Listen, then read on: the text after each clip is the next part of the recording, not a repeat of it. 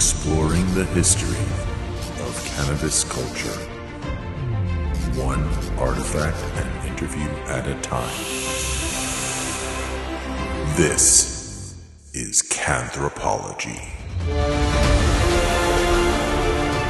Presented by the World of Cannabis Museum Project. With your host, World of Cannabis Executive Director, Bobby Black. Greetings, everyone, and welcome to another edition of Canthropology, the podcast that explores the history of cannabis culture, one artifact and interview at a time. As always, I'm your host, uh, Bobby Black, uh, Executive Director of the World of Cannabis Museum Project. Um, I'm joined today by a legendary uh, cannabis patient, activist, journalist, uh, cultivator, um, you name it. Uh, Todd McCormick. Todd was an editor on Jack Herer's classic uh, book, The Emperor Wears No Clothes. Uh, he's the author of How to Grow Medical Marijuana and the owner of Authentic Genetics and a feature contributor to Grow Magazine. Todd, welcome to the show. Thanks for joining us today. Bobby, thanks for having me on today. Thank so, you for the warm introduction. You you're very welcome and well deserved. Um, it blows my mind, honestly, dude, to think that we've known each other for almost three decades now. Um, we uh, 28 years, right, bro? 20, 28 years, I think. Yeah, 1994. Uh, I believe. I mean, the Cannabis Cup in 94 had to be when we first met because yep. I had just started at High Times uh, in September of 94 and I'd only been working there a few months when they were like, "Hey, how would you like to come to Amsterdam and work this cannabis event for us?" And of course, as a 21 year old, you know, college kid, I was like, "Of course, fuck yeah," you know. So uh, I went out there, and that was my first experience. First time I'd ever been on a plane. First time I'd been out of the country, wow. and uh, and it was there that I mean, I didn't know what I was getting into. I didn't know who any of these famous activist people were yet. I didn't have a chance to. I knew I knew who Jack was because I had read The Emperor Wears No Clothes. Right, uh, and he was featured in High Times constantly at that point. Yeah, and I had been exposed to it, but other than that, I didn't really know who anybody was. So we wow. we met, although I you know we didn't meet meet like, but we did meet, but we didn't really connect. Get to hang out. Well, you were really busy. I was kind of working as Jack's assistant and helping him with everything at that time and you know we we were both there kind of on duty in a way. You you were clearly on duty. I was kind of on duty.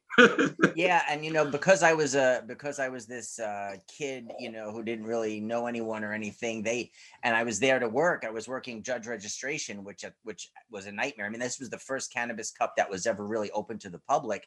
And there were swarms i don't know if you remember but outside the pax party house there was lines down the block and it was yeah. raining and cold and i'm yeah. dealing with hordes of people coming in to get their register and get their badges. And this is before computers. Yeah, so I crazy paper lists that I'm trying to find people's names on and cross them off. And it was a crazy thing. So I didn't get to do a lot of the cool stuff like you did and a lot of other people right. did, uh, like the the cannabis castle tour, which we'll, we'll, yeah, we'll the first later. one was great, yeah, yeah, which we will talk about at length later. But um, anyway, it was just uh, it's a trip uh, to to have known you this long and, and been in the in the community with you this long. Um, it's and been addition, an honor, buddy. It's been yeah, an honor, and, Bobby. It's been yeah, a fun journey. A mutual a mutual honor. And uh, in addition to all the things I previously uh, mentioned, uh, like me, you are also something of a canthropologist, uh, that is a cannabis historian and collector. Um, but before we get into all that, uh, I want to talk a little about you and your history. So, uh, tell us your story. Tell us about you know where you're from. I mean, I know a lot of this stuff, but of course our sure. listeners don't know this. Uh, where you're from, how you got into cannabis, and how you eventually became such close friends with so many of the icons in the community, and ended up an icon in your own right. Oh. Um, in the 1970s, 1972, I, I contracted my first tumor, and it was in my spine. My my my uh, one through five is my my spine uh, vertebrae one through five are fused together solid since I was two years old. And then I had tumors spread to my skull, three locations, my ear, two locations, my hip, two locations, between my left lung and my heart, uh, where it was in soft tissue for the first time, and then eventually onto my left arm. But in eight years, I got nine tumors. And around the ninth time, my mother was at her wits' end, and she read in Good Housekeeping, of all places, in a in a doctor's column in an issue that was devoted to cancer that people were using marijuana for the treatment of cancer, chemotherapy, and radiation side effects. And she approached um, my pediatrician, and you know their attitude after watching me go through hell for the last eight years was it's not his worst option. And my mother started kind of secretly giving me cannabis. She handed me a joint on the way home from a chemo and radiational therapy session one day and told me to sip it like it was a straw. And by the time we got home, it was like 20 minute drive. I had gotten a little stoned. I was giddy. I wanted sauteed spinach and I wasn't nauseous. And she was stoned and thought, what did I do? And she called my doctor and, and he said, wow, that's pretty incredible that I was hungry and not puking, of course. So he said, you know, tomorrow drive home, don't give him any, call me, see how he is. So she drove me home. I was back to puking, back to feeling horrible. So she came upstairs with another joint and we sat there uh, listening to Don McLean, American Pie, to her chagrin, because uh, I loved it at the time. And we sat there getting stoned, uh, and immediately my nausea subsided, and I, I got an appetite, and I started feeling a lot better because, you know, when you're dying of cancer, you tend to get a little depressed naturally, and getting high picked up my spirits and really changed the whole situation for the better. And at that point on, we started using cannabis around my treatments. Um, and it turned me into a bit of uh, somebody who was really interested in the history and the, the whole thing about it. My mother had a book called A Child's Garden of Grass, and it was a comedy book. And it had this really interesting chapter. It said the dangerous effects of grass. And when you turn to it, there was a little poem, and the little poem just read A child should always say what's true and speak when he is spoken to, and behave mannerly at table, at least as far as he is able. And then when you turn the page, one page is blank, and the other page just says, The dangerous effects of grass are, and then it has one, it says, Getting busted. And then you turn the page, and that's it. The whole chapter's over. and uh, that was my first, like, wow. And when I got a little older, I was 12. My parents were bikers and hippies. They gave me another motorcycle. And I started riding trails and smoking grass uh, because my neck was hurting all the time from the fusion. And my doctor was very hesitant to prescribe me anything that was, uh, he said, mentally or physically addictive. And he felt that because my fusion was never going to get better, that I would have to just learn how to live with it. And when I was kind of like, wow, by that, he made a joke like, you know, you could just smoke your mom's pot. And I remember being like, what? And he was like, it's not your worst option. And I was just like, kind of blown away with that. I mean, he told this to a 12 year old, a 12 year old. Yeah. And I was just like, but at that point, they treated me like a little adult because I'd been through a lot. And I got it. And I, I started going and looking um, up books because I was really into learning more and more about it. The Child's Garden of Grass book hit me. So I started going to the library and I picked up Ernest Abel's book, Marijuana, the first 12,000 years. And in his foreword, he writes uh, about a cannabis seed. And he says it sprouts from the earth, not meekly, not cautiously in suspense of where it is and what it may find, but defiant, arrogant that whatever the circumstance, it has the ability to survive. And I remember reading that over and over, thinking, "Man, I want to be that little seed." You know, that is so cool. And um, and that book went into the history of when cannabis was first invented, or not invented, excuse me, when the first paper was invented using hemp and mulberry in China.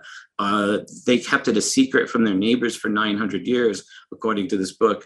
And I found the whole thing enthralling. It talked about hemp history and coming to America.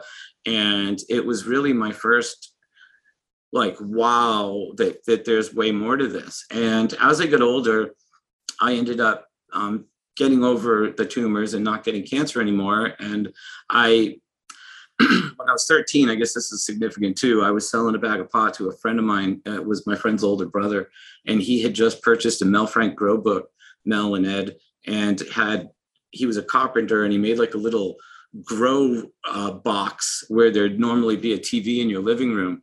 And he painted it white and he had pulleys and ropes and fluorescent lamps. And he had a little bench and he had the, the pots in it. And everything was exactly what he saw in the book. And I saw this. And when, I, when he opened the doors and I saw the cannabis growing, it was literally like the Wizard of Oz scene where the movie goes from black and white to color. And my life was never the same again. Wow. And I, uh, I immediately traded. Sorry, I have Dobermans. I immediately traded uh, the twenty dollar bag of pot for the grow book, um, and went home, cleaned out my closet. I had seeds. I my grandmother had fluorescent lights. She had pots. She had soil. She had a watering can. She had pulleys and ropes. The only thing I had to go buy was fertilizer and when I did, I was 13. I went to CVS and I got this shit called Peters 2020 20. And I felt like I was buying porn or something. Because when I walked out to the counter and I put it on the counter, I was like getting this for my grandmother. The guy was just like, whatever, kid, three bucks, you know? and uh, but it was pretty funny. And I went home and I started growing cannabis. Uh, it was 1984. I was 13. And wow, my life was never the same again. Um, then what ended up happening is um, I just hated winter, so I got the inkling to to to move and move west. I ended up settling in Pacific Beach, uh, California, in San Diego, and I was picking up books and reading, and I came across Jack Herer book, The Emperor Wears No Clothes, in the white version with the green uh, ink on that cover, and I read the book and I was just blown away. I was just completely blown away. I couldn't believe the way he brought it to the point of center for all of this history that we weren't taught you know what was the origin of paper and fibers and covered wagons and the word canvas and the use of it medically. And as somebody who always felt the stigma being stigmatized by being a cannabis user i i don't know i felt like less than worthy or something. And that book really changed the way i looked at my whole world. So i um called the number on the back and it turns out they were doing the 1994 hemp initiative and I drove up there. They were looking for volunteers. They were trying to raise half a million signatures, change the law. And when I went up there, I brought a collection of pot because I'd been growing pot for a while and and collecting it. And uh, when I went up there and met Jack, he he I had a little duffel bag full of weed, and I know now that he just wanted to smoke all the weed I had. yeah. But uh, he warmly welcomed me into his office, and then we talked for many hours. And then he uh, then he invited me over to his apartment and we sat up all night talking about the etymology of words and letters and it was just amazing and we we became best friends that night. We were really inseparable for years to come after that and um, he introduced me to activism and i had never seen anybody so proactive as jack printing initiatives printing the books spending his nights at kinko's photocopying the documents handing them out at venice beach handing them out at colleges it was really grassroots and I loved it and I and I jumped on, you know, completely into it. And because of that, I got a backstage pass to the cannabis industry because everywhere I went, I went with Jack. So when I went to that cannabis cup, Hager and you guys were already out, out in Amsterdam, and I was able to stay at Steve Hager's place um, at his apartment when he wasn't even there with his girlfriend Stacy. I was with my girlfriend, and then we all 150 of us got on a plane and went over like with uh, which was a ridiculous group of people to be on a plane with. You know. I, you're talking about when we flew out of New York to Amsterdam for that were, cup? Were you with us with oh, 150? Yeah, that was. Oh, so crazy... you weren't already there. Hager no, was already we took there, over though. that whole plane. It was crazy. Yes. It was like the circus had come to the airport. It was insane. You had Rainbow Family people and. Huh? It was it was Fantuzzi, Ja, yeah, everyone oh was God. there.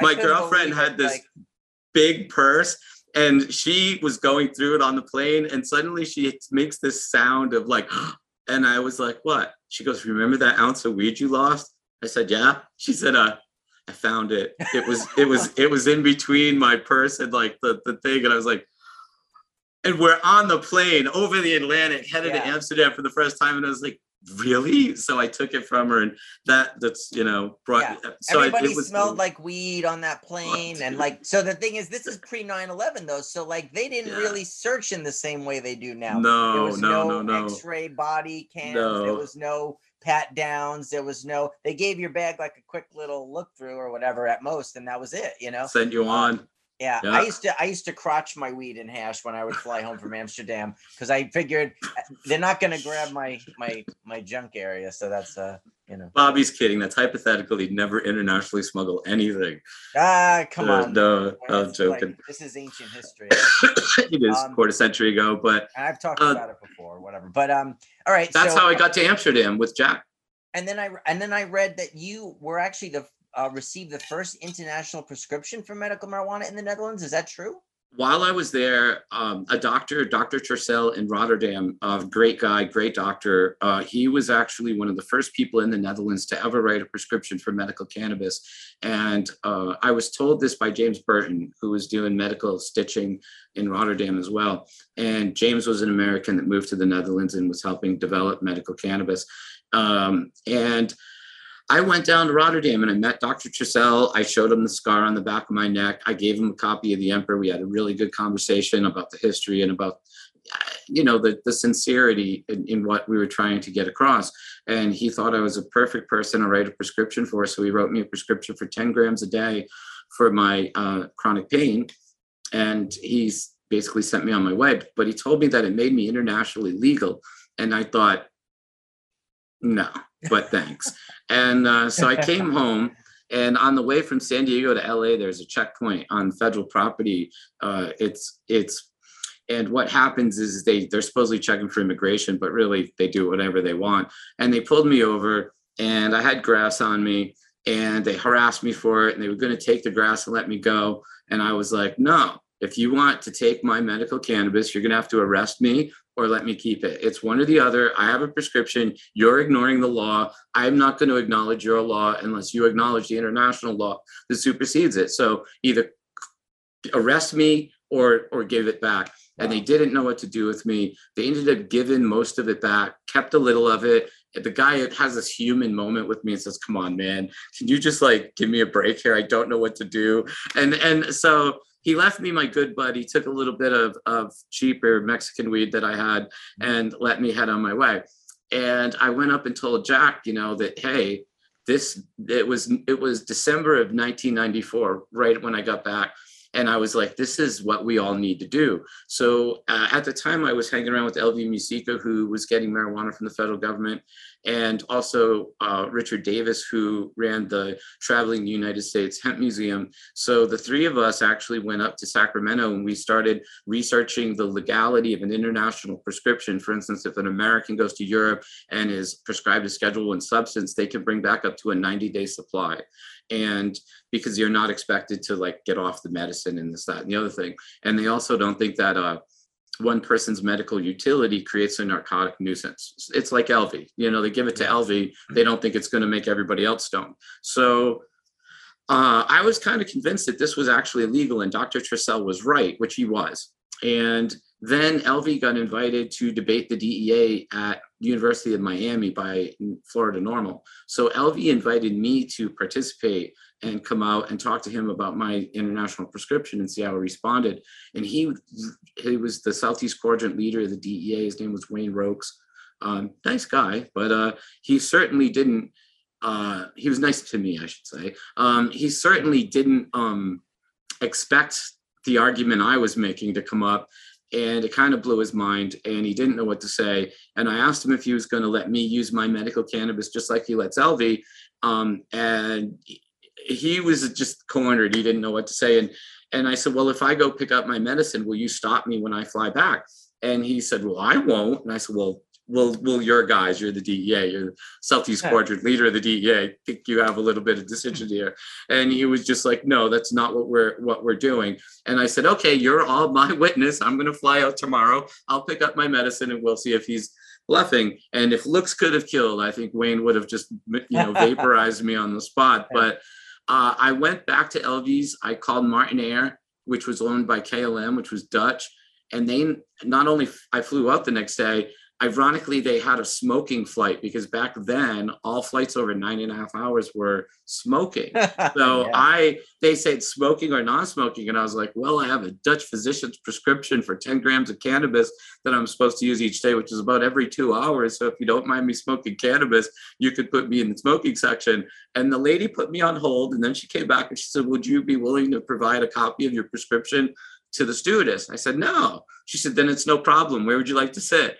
And I was kind of blown away, but it's Dutch owned, you know? So I um, Yeah. got on the plane, and as soon as it took off and the smoking light went off, I sat there. I have video of this, home video of this. And uh, I sat there rolling joints. Yeah, the guy next to me offered me a camel. I said no. I offered him some weed. He said no. We both had a great flight. And uh, and I got there and I saw Dr. Trisell and I explained to him what happened. And he was just like, wow. And he was like, You're gonna fly back with it? And I said, Yes. So I picked some up and um I picked cannabis up from the only medical, the only place that was actually like passing out medical cannabis in 1995 was in Rotterdam as well. And I picked some up and I flew home. And when I flew home, um, they they basically let me back in. They sent me to secondary, but they let me back in the country. They didn't go through my stuff that much. The guy wished me the best of luck. I declared it. This is the weird part. So when you get up to customs, and they say, "Do you have anything, you know, unlawful to declare?" I said, "No, I don't have anything unlawful, but I do have my my prescription from my Dutch physician." And they were just like, "What is that?" And I said, "It's cannabis." And I remember the guy looking at the paperwork, and he read cannabis, and then he was like, "Is that marijuana?" And I was like, "Yeah."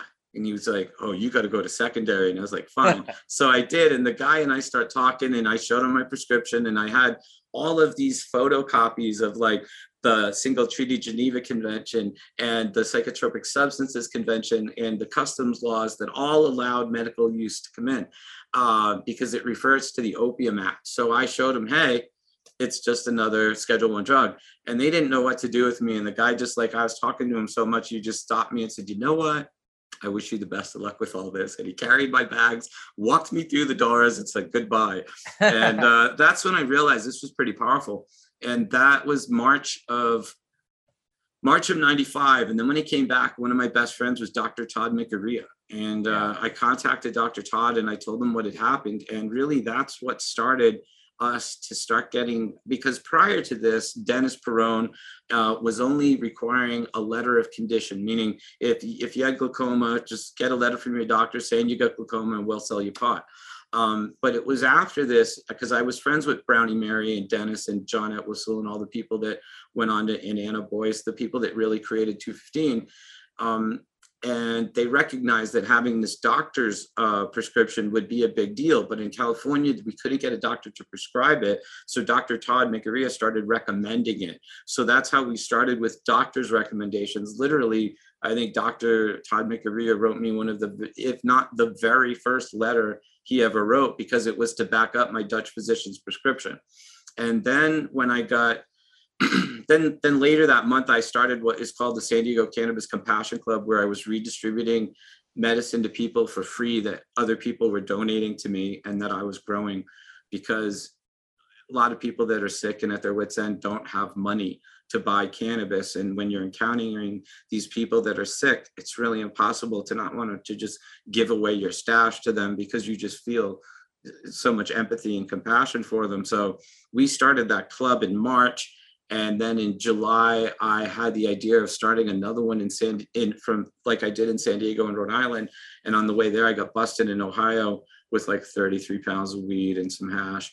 And that didn't go over really well.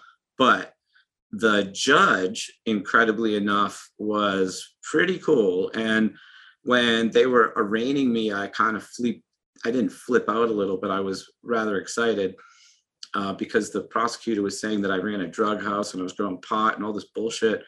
And it wasn't true. And San Diego knew what I was doing. The city council approved uh, medical cannabis. And like, so I was rather excited and the judge let me talk. So I told the judge my history, what I was doing.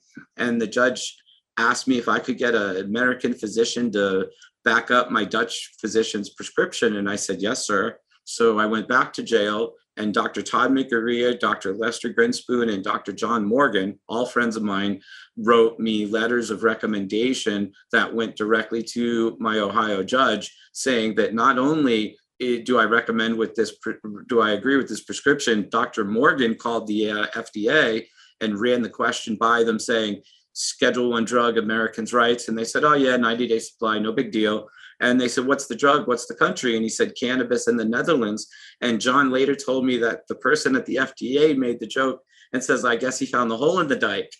And uh, and and John thought it was hilarious, but he actually wrote to the judge and put in his letter that I confirmed with the FDA that this is in fact legal. And the judge must have might might have realized at that point that this was not your average case, and he lowered my bond from 150 grand to two grand um, Wow. and one of my friends posted like 200 bucks or something like that and they wanted me to leave the state immediately so uh, i did and then when i came back for the case to get dismissed i asked the judge if i could you're going to love this travel back to amsterdam for the 95 cannabis cup because uh, my my the story was in the New York Times, and Ray Hager had read this. The USA Today used me as an edit as an example of their editorial as well. And Hager was just like, "Wow!" So so.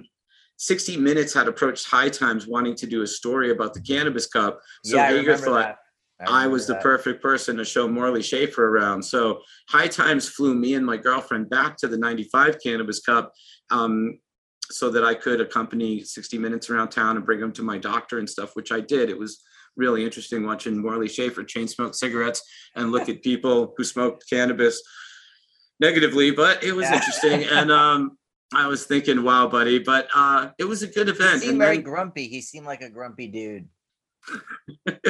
he I was nice. walking around with his with his grumpy puss on. he was grumpy. You know it's weird is when you get him when when he was alone with when when I, I mean alone. We were never alone. We had cameramen and people with us all the time. But when we weren't shooting and we were talking, he was actually. I found him to be a friendly old, older guy. I mean, he was. I don't know. Once he realized I wasn't a, a brain numbed pothead that was stupid, we got along really well. And when he met my doctor, he was amazed. He asked him very good questions.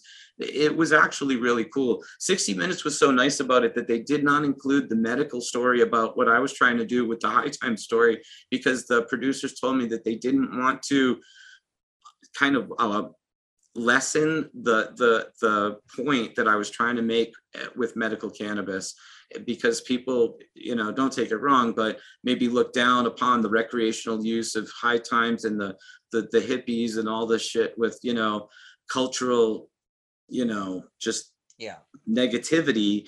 And they thought this is really important what you're trying to do. We've had families and friends was affected by cannabis and this is different. So it was really kind of a trip. And um i while i was there got an offer to stay and to be editor in chief of a magazine called hemp life and ended up spending over a year uh, living and growing in uh, amsterdam with old ed holloway who's Oh, credited wow. with yeah. yeah teaching those those younger kids that started the coffee shops how to grow seedless cannabis and it was really a dream i got to work at positronics um, i worked for serious seeds helping clean Yeah, we talked about. Uh. I spoke to uh, Bernard for one of our episodes uh, and talked to him at length and talked about old dad and and positronics and all of that. So yeah, it was quite the place it was like you you know we had a sign up you said utopia but it was really our utopia for sure and beautiful experience but the winters there were horrible and i wanted Yeah. to come back home and then i i bumped into a liaison of a famous author named peter mcwilliams who was a five-time new york times best-selling author on five different subjects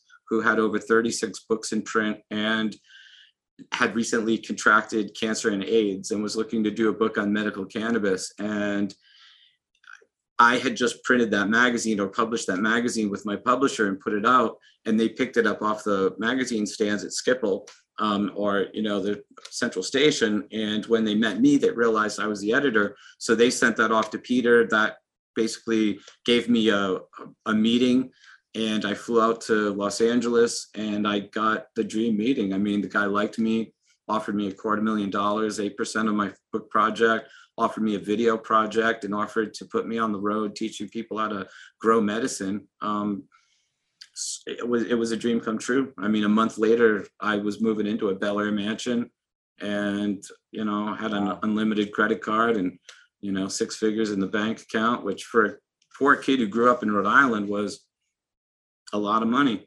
Wow. You know, so it was a huge life shift for me. And the law had just passed, and also Yeah, I was Dennis. gonna say, what year was this that you were living in Amsterdam? Was like ninety six or ninety? Well, yeah, all of '96, and then when when 215 passed, John Entwistle and Dennis Peron came out, and they spent most of their time at Positronics because the Posi was just so hospitable. And you know, Dennis and I have have we're always good friends, and Dennis was just telling me, "Come on, Todd, you got to come back and help us implement the law." And I wanted to, and I did, and um, I didn't expect. I expected that if they busted me for growing pot, that that I would get my day in court, that I would be able to present my medical necessity defense and be able to have a fair trial. I didn't. I, I- wasn't. I wasn't ready for what actually happened, of course, but um, isn't that life, right? Yeah. Yeah. When we had Eddie Lepp on the show, we were talking about how uh, the late great Eddie Lepp, God rest his uh, soul, um, he talked about how he was one of one of the first people to be busted uh, for growing medical marijuana after the passage of 215. But you were actually the very first, not. right? You, you were the very Yeah, first. Eddie got busted later. Um, I don't have as favorable of a view of Eddie. Uh, before he got, before he- when he got busted, they let him out on bond. Uh, he got busted with over twenty five thousand plants, and they didn't even insure his bond. He got out in less than twenty four hours, and he was on his way to Seattle Hemp Fest with video cameras in tow in a green limousine. And I thought that was really suspicious because when I got busted with four thousand plants, it took Woody Harrelson and Larry Flynt's attorneys two weeks to bail me out on half a million dollars because they had to assure my bond. They had a they had a hearing to determine that the money came from a legal source. And I remember the judge reading Woody Harrelson's name out loud and spelling it Woodrow Harrelson. He's like, "Why is that familiar? Is this Woody Harrelson from Cheers?" And the prosecution said, "Yeah." And he said, "Why are we having this? Why are we having this hearing? You know, if you don't know where he got his money, this is just silly." And then he looks at my attorney. He says, "Sir, are, are you are you the gentleman that Ed Norton portrays in The People versus Larry Flynt? And Alan Isaacman says, Yes, yes, that's me. I've been Larry Flynt's attorney since the 70s. And he's like, Why are we? He just turned to the prosecutor again and says, Why are we doing this? Why are we doing this right now? And it was really, he was bitter. But but that was my experience getting out. And then Ed Eddie was out for about August, September, October, November, December, January. And then he shows up at my friend's head shop on Melrose with a couple DEA agents asking me every stupid question under the sun. And I threw him out of there. I You threw showed him out. up with DEA agents. Yeah, undercover cops. Yeah, and uh, asking me every stupid question you can. And then they ended up pulling him back in because he got busted while on bond with another four thousand plants, and um, they used the excuse that they that they never assured his bond, that they let him out on half a million dollars without checking that the property that he supposedly put up was worth half a million dollars, which is not my experience at all. And um, my bluntness, when I did the THC Expo and I saw Eddie there, uh, he came to my event.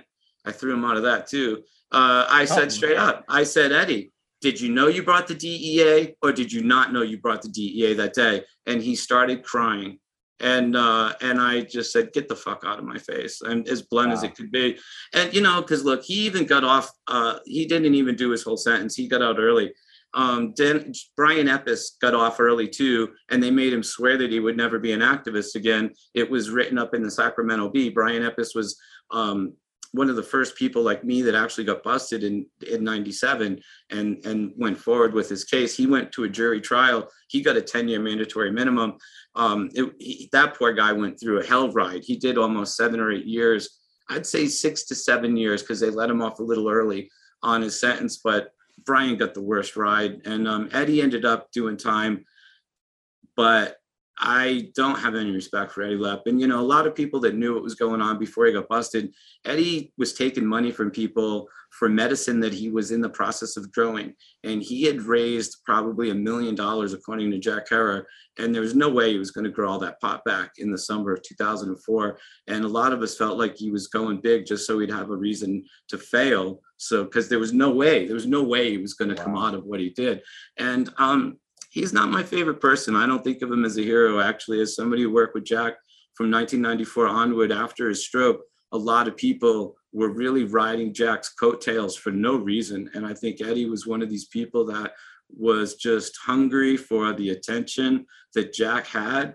And he tried to put himself on Jack's level. And in my humble opinion, he had no reason or right to do so. And uh, I, my, my, you know, when he started crying at the THC Expo, we both knew the answer. You know, we both knew we knew.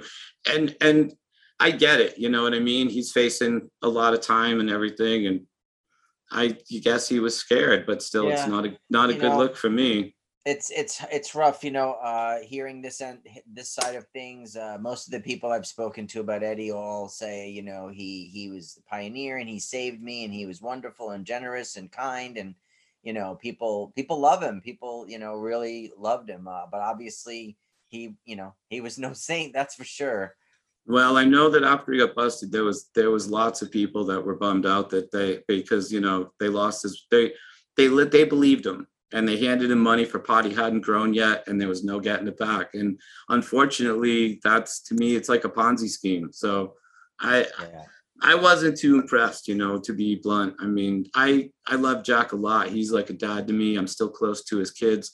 Um, but I think there's people taking advantage of him when he was in a weaker state. So yeah it is what it is. well let's know? uh let's get off the topic of eddie i want to get back to you because we we we no no it's fine it's it's good to hear you know Don't shoot the messenger.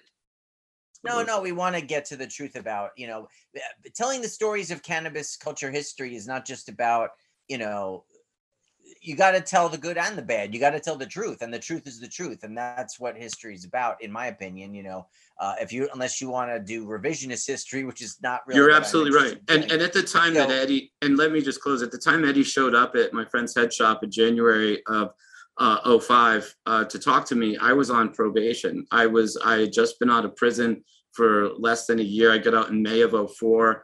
And uh the federal government, in my opinion, was trying to violate me. And you know, if I had listened, to, if if I hadn't thrown him out of there that day, the whole thing could have been a violation. So eh, Yeah. you know, it was just like, uh, you know, so Well, yeah, nobody's on. all good or all bad, you know. So he had there were the good things about him, I guess, and there were bad things about him, and and we can acknowledge both. So uh, I want to get back to you and your story, but first I want to take a quick break. So we'll be right back with more with Todd McCormick here on Ganjology. Stay tuned.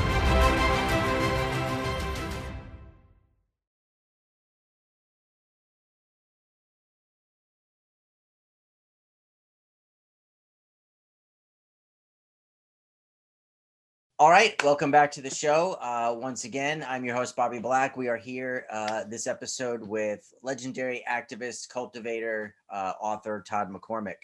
I want to get back to you and your story because we didn't really talk about your bust yet. You know, we talked a little about the aftermath of it, but you didn't really talk about, you know, what happened. How you know how did you get busted? How did your uh, your mansion basically got busted? Right? Yeah, July of 1997, Jack Herer was selling cannabis to Scott Imler, who was running the uh, Los Angeles Cannabis Buyers Club, for lack of a better name. And um, Jack, being proud of me, couldn't stop talking about me and was running his mouth about me, Bel Air, mansion, marijuana, hydroponic, thousands of plants. And they asked me if I would sell them clones, and I declined because 215 didn't allow for sales.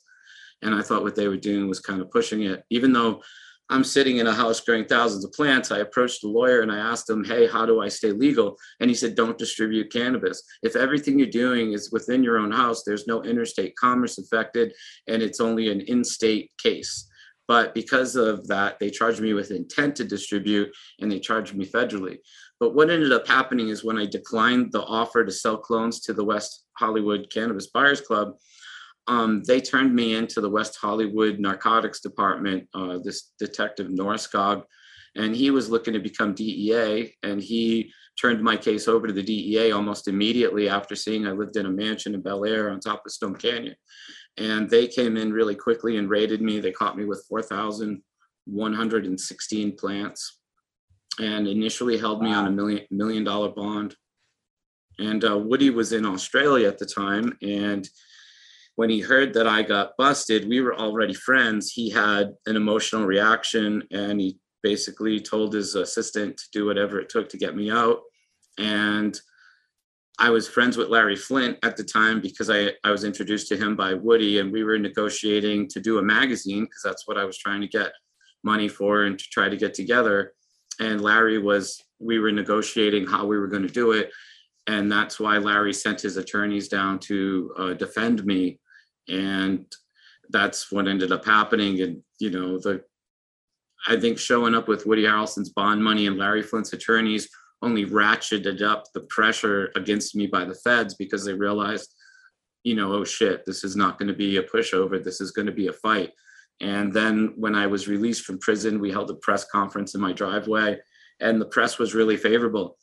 I, um, you know, I've always come from the heart and spoke from an honest place, and I think that they could see that. And it was easy to contact my mother. My doctors were available. My medical records were available. None of it was a lie and the the press could see that and they basically ran with it and the story as you remember went all over the world practically and i became you know went from being anonymous to a media celebrity literally overnight Yeah. not not yeah. that i enjoyed it but it was what it was i mean Yeah. you know when you're on the news morning noon and night it's it yeah so and we started uh, fighting the how- case Yeah. What, uh, how long did you end up doing in prison and what was the time frame? Um, in, in short, they ended up indicting my publisher and a bunch of other people around me with a second superseding indictment that they hit me with on literally Woody's birthday the year later in 98. And um, I prepared for trial for over a year and I ended up being denied a medical necessity defense by a federal judge, meaning I couldn't mention I'd had cancer 10 times. I couldn't mention what I was doing was legal. I couldn't bring in my lawyer to, to um, basically uh, explain that advice of counsel. I tried to find out what the laws were so I wouldn't break the law, and he wouldn't allow any of it. So the New York Times actually ran an entire page on me being denied a medical necessity defense. Um, it was like November 7th or something like that, uh, 1999. And I remember one of my friends, when he saw that, thought, shit, I had no idea how big of a deal your case really was until I, you know, because when we went into war in Iraq, it was like a little paragraph he mentioned. He goes, You get denied a defense, and it takes up a whole page. He goes, That was pretty impressive. But uh, then I was faced with going to prison. Um, they offered me three deals. One deal was um, go to trial, which is going to cost me a quarter million dollars easy in lawyer fees and everything. And I was going to lose with no defense. And I was going to start serving a 10 year mandatory minimum sentence. And then I would be able to appeal. Under the 10 year mandatory minimum law, if you get uh, convicted of growing over a thousand plants, you are not allowed bond on appeal. So even though I'd been on this half a million dollar bond for almost three years, they were going to take it back and say, no, you got to start serving your time. Um, so the other two options were um, grovel, go to the judge, and he can sentence you anywhere from uh, zero to 60 months, whatever he wants. You can't appeal. And, um, you know, you can make all these claims of innocence or whatever to him, and, and it's up to him. And I didn't like that. I'm not one to grovel. Um, and then the third option was we'll give you a five-year mandatory minimum if you will, if you want to retain your right to repeal. Um, but basically, you know, they're going to get you and we're going to go, you're going to end up doing some time. So I accepted the five-year sentence and I wanted to appeal. I wanted to continue fighting. I really thought that I would be able to win in an appellate court. I was wrong, um, as was all of us. Uh, you know, when it came to medical cannabis defenses in federal court, I was the first of many to be put through this. And some people got much longer sentences than I did. But on January 3rd, 2000, I had to self surrender to prison.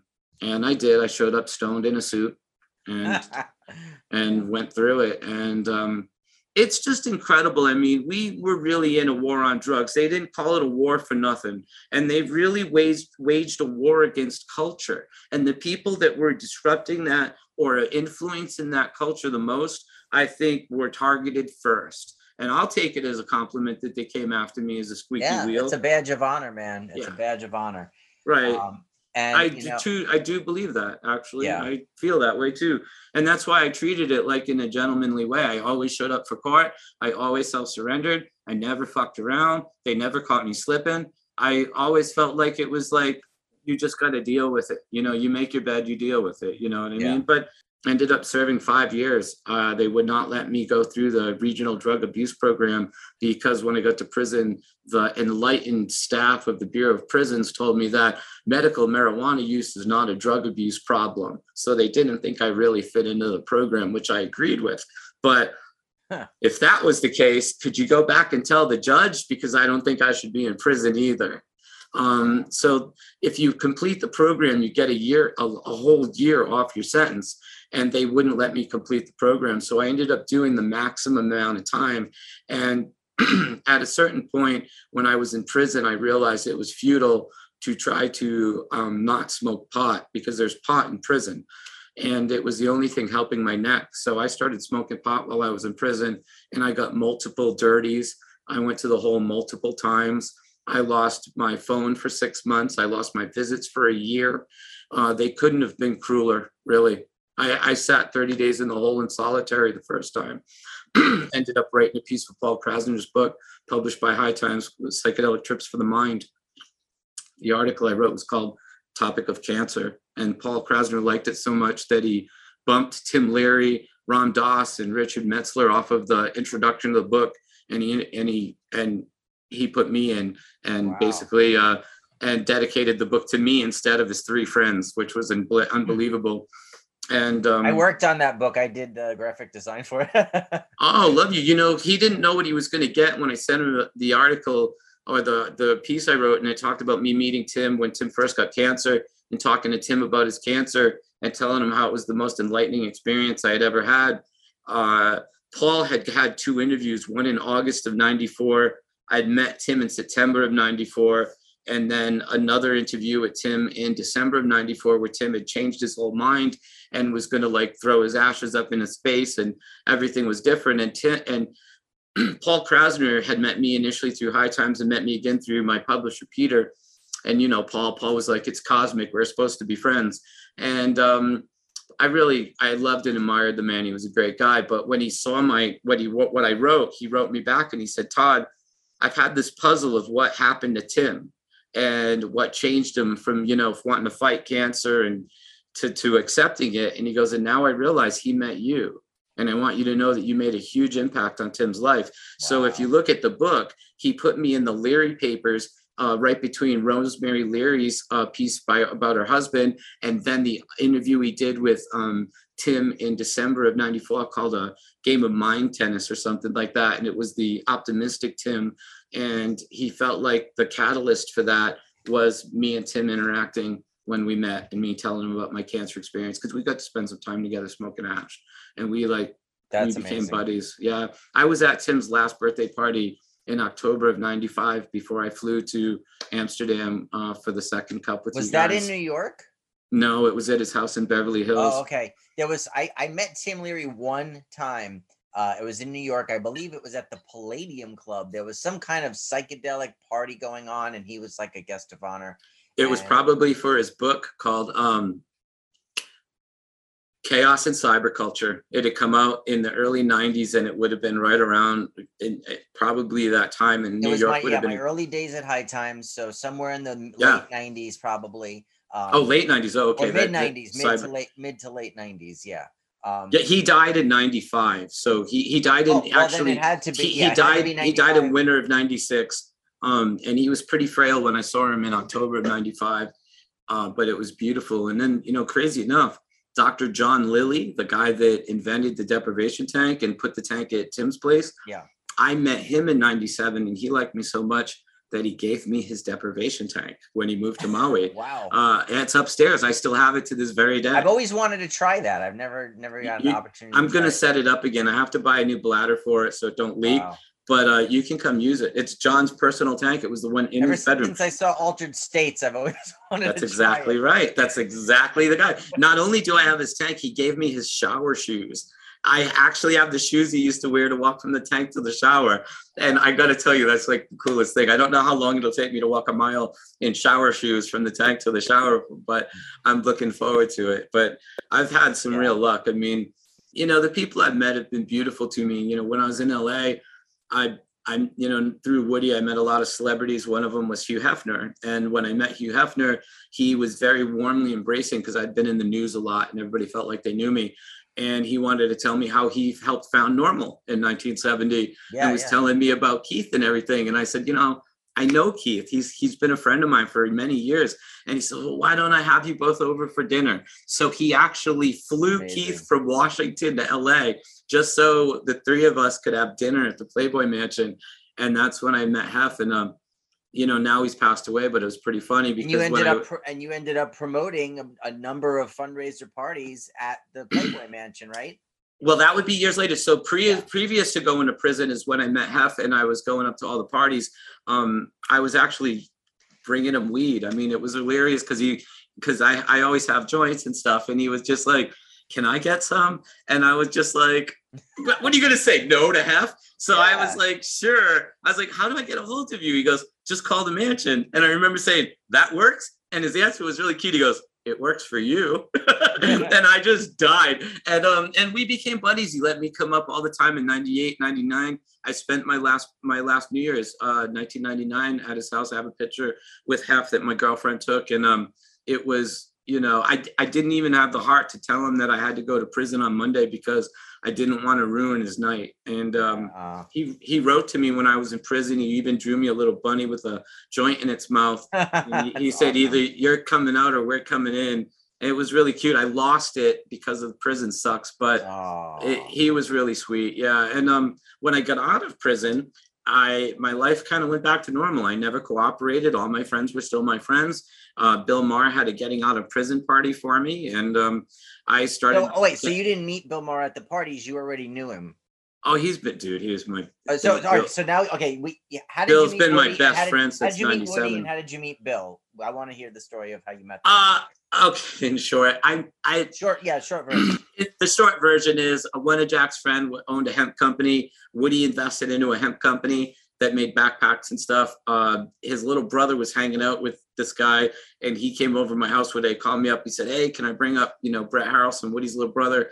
And I said, "Sure." And when Brett came up, Brett is still one of my best friends today. I was on the phone with him yesterday, um, but he came up, and I don't know. Sometimes you just click with people, and Brett just just never just never stopped coming over i don't know another way to put it uh you know and um and then woody's family came over and i met his wife and his kids uh and then woody came back from a movie and his family had been talking about me a lot and everything so woody just came over and we ended up hanging out and getting high just like spent the spent the weekend with me slept over my house that friday night and then larry flynt came over that saturday morning and a bunch of woody's friends came to my house because he had So just this was around the time he was working on the Larry Flynt movie.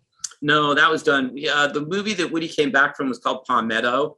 wasn't very Oh, okay, big yeah, for yeah, him. yeah. But um, but when he came home, uh, instead of having like a little gathering at his house, we had it at my house. Um, because I had I had an elevator and wheelchair accessibility, so it was easier for Larry to come over to my house than it was Woody's house. Woody's house is a little country, and um, so I, I ended up meeting all these people in my living room.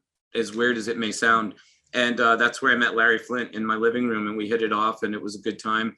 And then we were at a Blues Traveler concert one night, and Woody and I were on the stage, and that's where I met Bill. Um, Bill asked Woody if he'd be on Politically Incorrect, and Woody quickly declined, and then um, said, "Why don't you have somebody on that has something to say?" And he pointed to me, and Bill looked at me and said, "Oh shit, come on!" And then he said, "Well." if I have him on, will you come on? And Woody was like, ah he said, sure. If you want to do it, Todd, I'll do it. And I said, sure. So Woody and I did Politically Incorrect on 420, literally April 20th, 1998. We, ta- we, Wow. we taped the show. And uh, it was a And good this is time. before 420 was a big thing. I mean, It was, it was happenstance. It was complete happenstance that we taped that wow. day. I, I would And- I would argue it was fate, but go ahead. Yeah. yeah i and and i debated against of all people um the girl from uh, Natalie Maines from Dixie Chicks, who went on to Oh, wow. apologize to me later when she saw me later. She's like, I always felt bad about arguing against you that day. And um, and Dr. Drew, who actually Dr. Drew and I, even though we debated each other, we kind of became buddies. And he had me on Loveline. And then when I was in prison, he had my my lawyer and Andy Dick on Loveline talking about my case, which is really weird. They turned it into Potline, and um, and and Dr. Drew was always cool. I mean, I think that I had something to do with kind of causing him to reevaluate the way he was looking at medical cannabis, and he was cool. And I was doing this thing called Spitfire in 98, 99, uh, where I was going to different colleges. Uh, Zach De La Rocha of Rage Against the Machine had this idea of putting together actors and activists and musicians and going to colleges and having to speak on different issues because then the kids would show up to listen to the celebrities and hear the activists. So we had Chris Novoselic of Nirvana, we had Amy Ray, the Indigo Girls, we had Woody Harrelson. Uh, I was on tour with Jello Biafra. Um, it was incredible. Um, even more, actually, Kenneth Cole. I ended up doing Woodstock, as stupid as that sounds to say, in 1999. Um, I got to walk out on stage on the West Stage the morning it opened at 11:35 a.m. Other than the sound check guy, I got to walk out and say, "Welcome to Woodstock." My name is Todd McCormick. I'm with Spitfire Tour, and I got to talk to you about legalizing marijuana. Uh, it was really quite incredible. I did Friday and Saturday, 23rd and 24th, and um, it was quite the experience. the first awesome. day, I did it with Andy Dick and uh, and uh, Andy Dick and Kennedy. Kennedy from MTV got booed off the stage. It was incredible. I Oh, had man. to improvise 18 minutes. Yeah, it was really incredible. The poor girl didn't even make it to the edge of the stage, and she was saying something conservative, and the whole audience started chanting, "Show your tits, show your tits." And Oh, poor. Kennedy just had a meltdown. And Andy Dick is screaming at me to go get the microphone. And I'm because I was the MC for our little gig and I was couldn't believe it. And I went over to get the mic and everyone started cheering when she walked off stage. And my manager is screaming at me, go, you got 18 more minutes. Dude, 18 minutes in front of 100,000 people is a Yeah. long Yeah. time. And I was just like, oh my God. But I went out there and I was like, who wants 18 more minutes than me? And everybody went off. And uh and I was inspired. So I just bitched about Budweiser sponsoring Woodstock for and, and and the culture war that was waged against the people that representing Woodstock. Because my attitude was, you know, in 1969, they were waging, all- you know, the war was uh, the the protests were against the war thousands of miles away, and now basically the war on drugs is against your culture. Alcohol's legal, prescription pills are legal, cigarettes are legal, but your psychedelics, your LSD, your cannabis, that's what they're coming after, and you're their target. And and that was my message. And uh, it, Yeah, and actually sure. they heard it pretty loud and clear. But um, yeah. but then six months later, yeah, I checked in the club Fed, and um, Yeah. but then when I got out, um, So going back to the to the to the Playboy Playboy, parties, after I got out of prison. fundraisers for MPP, right? yeah, so I was good friends with this guy uh, that did the first party, and it didn't go that well. And he approached me at the first party and said, "Listen, you know, you're a better person to be putting these on than me. Would you please take this over? Because if we don't get it right, we're not going to be able to do it again." And I said, "Wow, you know." So I got uh, Joe Rogan to MC for me that first year. Blues Traveler played. Uh, we had him on top of the grotto, which was crazy. Um, and DJ Pooh, who made the movie Friday, he DJ for me. And um, and Bill Maher came and accepted an award for me. Um, it was 2007. It was like my first gig. Went great. Uh, we raised a bunch of money for MPP, which was the whole point. Uh, people think it was about the party, but it wasn't. Uh, as an activist, being able to call up celebrities and say, "Hi, I'm putting on a party at the Playboy Mansion," it kind of validates you because it's hard to get accepted at the Playboy Mansion, and they vet really strongly for nonprofits, so they know you're you know legit and they'll listen to you. And the whole point was because we don't have money we're trying to guilt these celebrities into kind of joining our team. And that's what i was trying to do by organizing the party connect with celebrities try to get them to you know basically speak up and speak out mm-hmm. and that was the whole gig and i ended up doing another one in 2008 perry farrell um, uh, played music for me he was also on spitfire tour with me um, that's how i knew perry and then 2009 uh, was the last year I did it. and uh, MPP was nice. They gave me a Lifetime Achievement Award. and I rented the LA Convention Center two weeks later. Um, well, I rented it a year in advance, but um, my event at the at the LA Convention Center was called the THC Expo, and it was I was trying to take the the message higher. I, I felt like cannabis is a demographic that should not be uh, ignored. And I felt like the best way I could make that point is by renting the LA Convention Center and holding the world's largest uh, cannabis indoor expo in order to kind of get my point across. And, and I think it came over really well. We had between 40 and 50,000 people show up my opening day. A funny little story. I was friends with Tommy Chong going back to the 90s. We're still buddies. And uh, I called him up. I was stoned like I normally am. And I called him up and I said, Hey, Tommy, do you still have your electric hot rod? And he said, uh, Yeah. And I said, uh, Can I borrow it? And he got real quiet. And, he, and then he says, Yeah, I suppose you can. He said, Where is it you're trying to go? I said, I'm not trying to go anywhere, Tommy. I rented the LA Convention Center and I want to put it on display because I'm doing this whole environmental hemp thing. And you have this whole environmental side to you. You're not just this stoner. And I kind of wanted to highlight that. And he was just like, Oh, wow. Because he was, Tommy was involved in the Playboy parties. Tommy was always cool with me. He, he never came to my Playboy parties, but he would always came to the pre-meetings because he wanted to be involved with getting more people involved but it was torture for him to stand at a playboy party and have people ask him for autographs for three hours yeah so I bet, I he was just so cool him he he's such a he's one of the nicest people in in hollywood He i've ever is, met yeah. yeah, I've, uh, i adore gotten- him yeah one of the perks of of having worked at high times for so long is getting to meet and and hang out with and know so many uh of the you know pot celebrities and stuff and uh i've i've had many experiences with tommy he's always been a sweetheart i've interviewed him a number of times on red carpets at the stonies and here and Always there and kind. whatever. And uh he's he's he's great nothing but nice things to say about him i gotta Yeah. say man i one of my big regrets is i never got to check go to one of those playboy parties uh one of those i uh, invited you i I invited you over and over and over and you know i did Yeah, You know I never I got to did. go, but at least look, I, I was. can i was tell at- you why i thought it was i thought high times wouldn't let you go because i was doing it for mpp and not NORML that might have been part of it. I I don't know, but high uh, times and NORML we're trying to kiss each other's ass because of the facade will and uh Yeah. because yeah you and i we know the whole thing way too well and believe it or not keith got mad at me because i was organizing the mpp parties at the playboy mansion and he felt entitled that those should have been NORML parties but not Yeah. really the situation Well, you know, Yeah. at least I got to, and on the other on the other coast, I was in New York hanging out with their competitors, the Penthouse Pets. So I got. oh I that's got right that's play- around the same time that you did yeah, the first you- you issue had that had her on the cover Playmates, and I had the Penthouse Pets to hang out with. Well, at I wasn't- It wasn't a I, total I loss. didn't yeah. have any playmates, but you know, the first party that MPP did, they didn't think to invite any women to the party, and Playboy only includes two Playboy playmates Oh, as gre- as greeters when you come in. And all these guys bought tickets to go to the Playboy Mansion in 2006, and when they got there, it, It was, was like sausage fest. 600 guys walking around looking at the animals in the cages and smoking, you know, Oh and drinking. It, it was it was I couldn't have laughed harder. Which is partly why I got the job. So uh, Yeah, it was yeah. what it was. But uh, I didn't get paid. I did it because it was the right thing to do. And I was really, this may sound funny, but there's only so many celebrities in in Los Angeles. And and once people alienate people, they're alienated for life. And I unfortunately uh, had that experience. I took Rob Kampia, who who founded MPP and later got kicked out of it, out to dinner with uh, Joe Rogan, Chris Novoselic, and um, they couldn't stand him.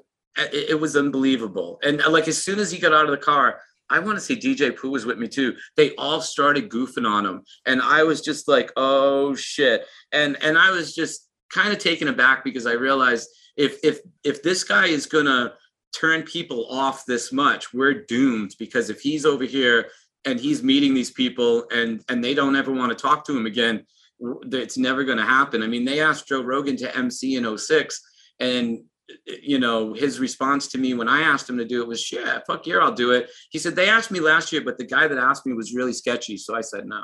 And I was just like, "This is the problem." And so, uh, really, it's like nuancing the social scene is a, is a little bit of it, and you know, Yeah. Well, let's take another quick break, uh, but stick around. We'll be right back with more with uh, Todd McCormick here on Canthropology.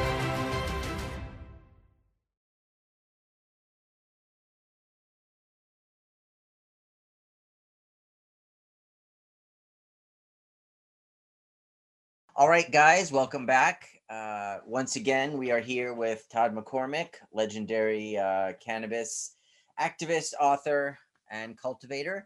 So, tell me, tell me a little about some of the other projects you've been involved with in the decade since then. Well, uh, the very following year, of the THC Expo, sadly, Jack Herer passed away in 2010, uh, which was devastating. Yeah. Um, but his publisher approached me and said, "Hey, you're it. You, you've got to put together uh, another edition."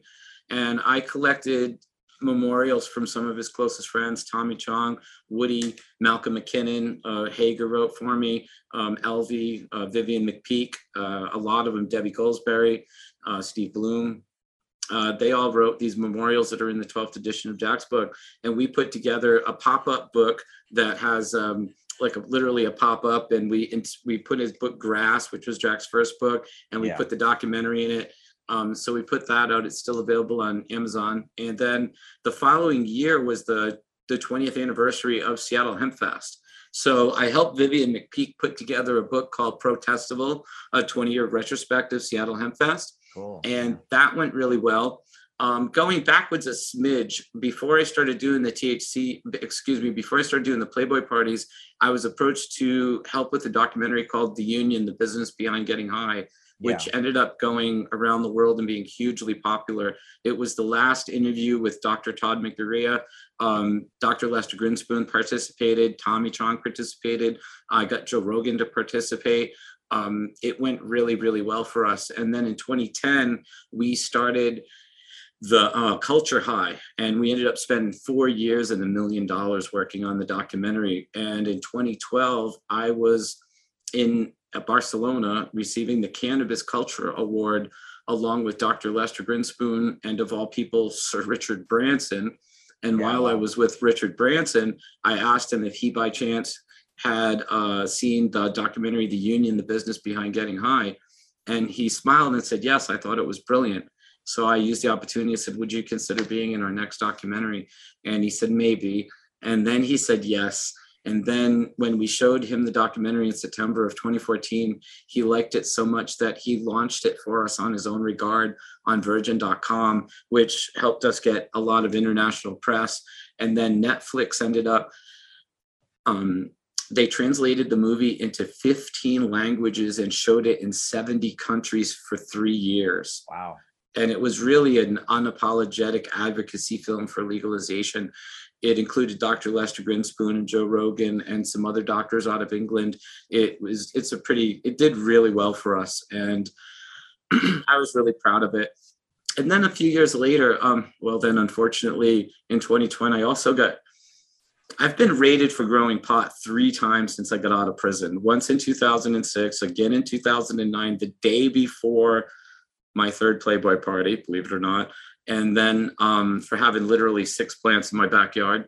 And then again in 2012, I got busted in um, this house, actually, this house I live now, uh, by the DEA because they were raiding my friend's school and they had information that I was hiding his money, which I wasn't and they came in here with guns, you know, asking me where are the safes, where are the safes. I didn't have safes, and um, they ended up not arresting me, but because I wouldn't cooperate, they started prosecuting me, uh, and they prosecuted me 2013, 14, 15, 16, and into 2017. Yeah, I wouldn't cooperate, and Tony Serra was my attorney. If you know who Tony is, Yeah. Mhm. Tony's an old legend. They made the movie uh, True Believer about him in the 80s, starred Robert Downey Jr. and stuff. It so Tony's a great guy, but he won't co- he won't be your attorney if you cooperate Yeah. flat out. He's in his 80s now and he practices law because he wants to. So Tony and I had been friends since 94 and uh, I have a lot of love and respect for him and I think it's mutual. So he agreed to be my attorney and we fought them for 5 years and I prepared for trial 3 times and they they backed down 3 times and even though I had 3 felonies I was facing a fourth I was still not going to take a deal and Tony loved that. And then after the passage of Prop 64, all felony cultivation charges in California were reduced to misdemeanors. So all of the cases that were being prosecuted for felony cultivation had to get stopped and restarted as misdemeanors, and most of them got dismissed because Yeah. uh, there was there wouldn't be grounds to even make the raid now because now that cannabis is legal to grow, it's not you would have to come up with uh, dealing or money laundering or guns, or you'd have to come up with an actual crime.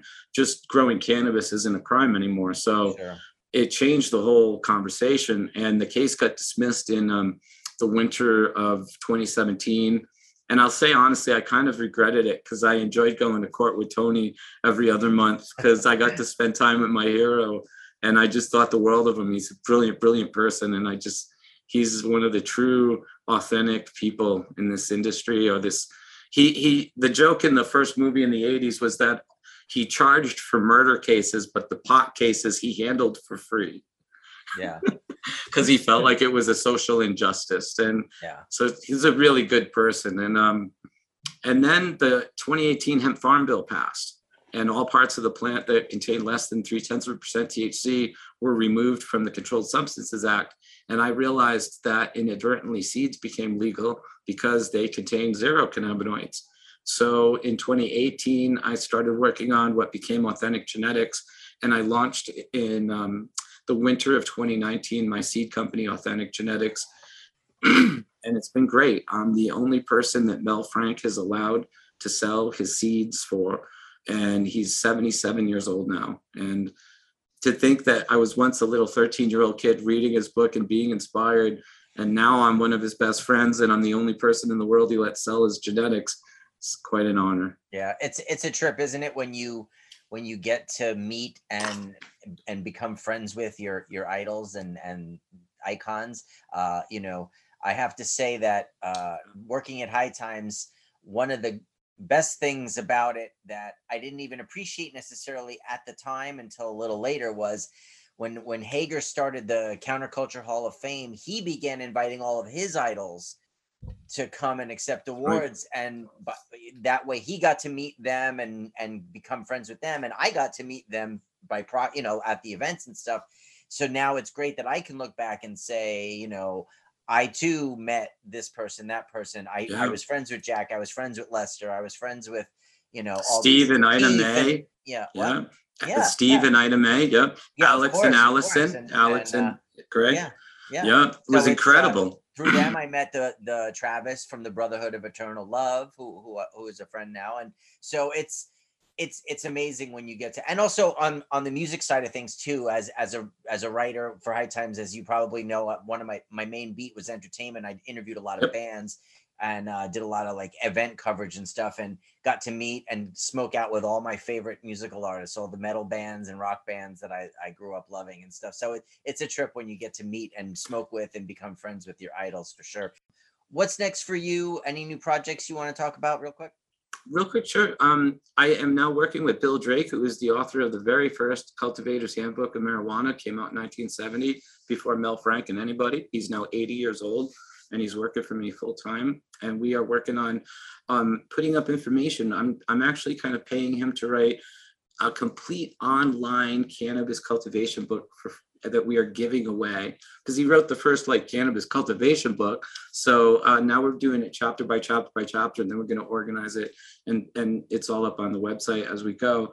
And i have a new book coming out called from cancer to cannabis which is um, an in-depth guide of the endocannabinoid system. Robert clarke is one of my contributors with a really like a 17,000 word article or contribution called Fragrant Medicine about terpenes.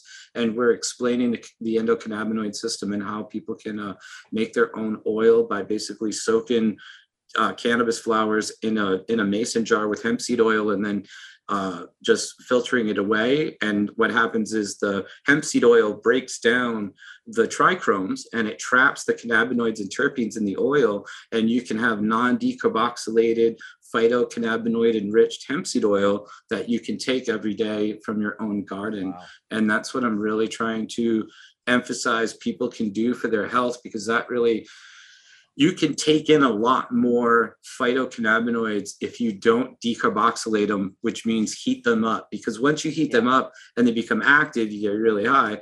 But uh, if you don't heat them up, you can actually consume them in really high doses. And, you know, just like other medicines, the higher the dose makes a bigger difference.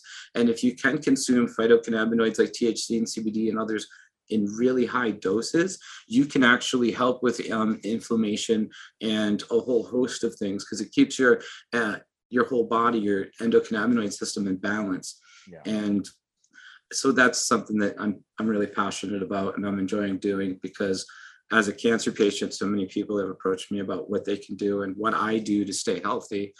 And it's a you know, so it's all going into this book, you know, and it talks about essential fatty acids um, and how our body turns them into endocannabinoids on demand. And I think you're going to like it. I'll send you a copy as soon as it's done. It should be coming out by summer. Cool. Awesome. I look forward to that.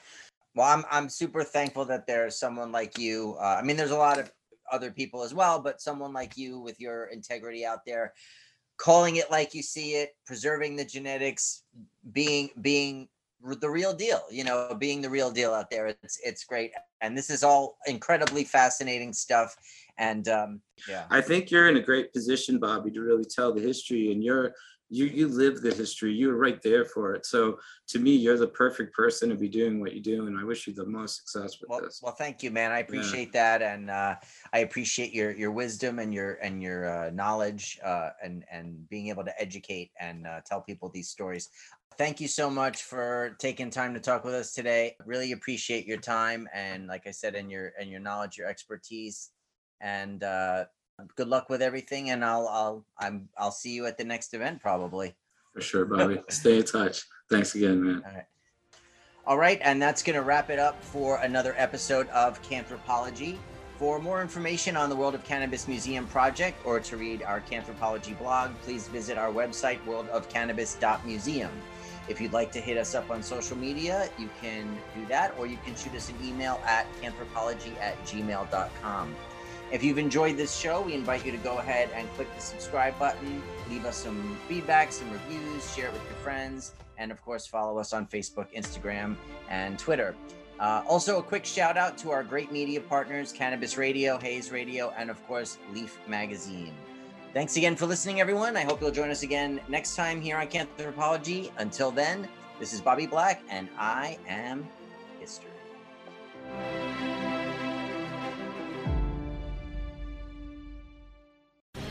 The opinions expressed on this CannabisRadio.com program are those of the guests and hosts and do not necessarily reflect those of the staff and management of CannabisRadio.com. Any rebroadcast, republication, or retransmission of this program without proper consent is prohibited.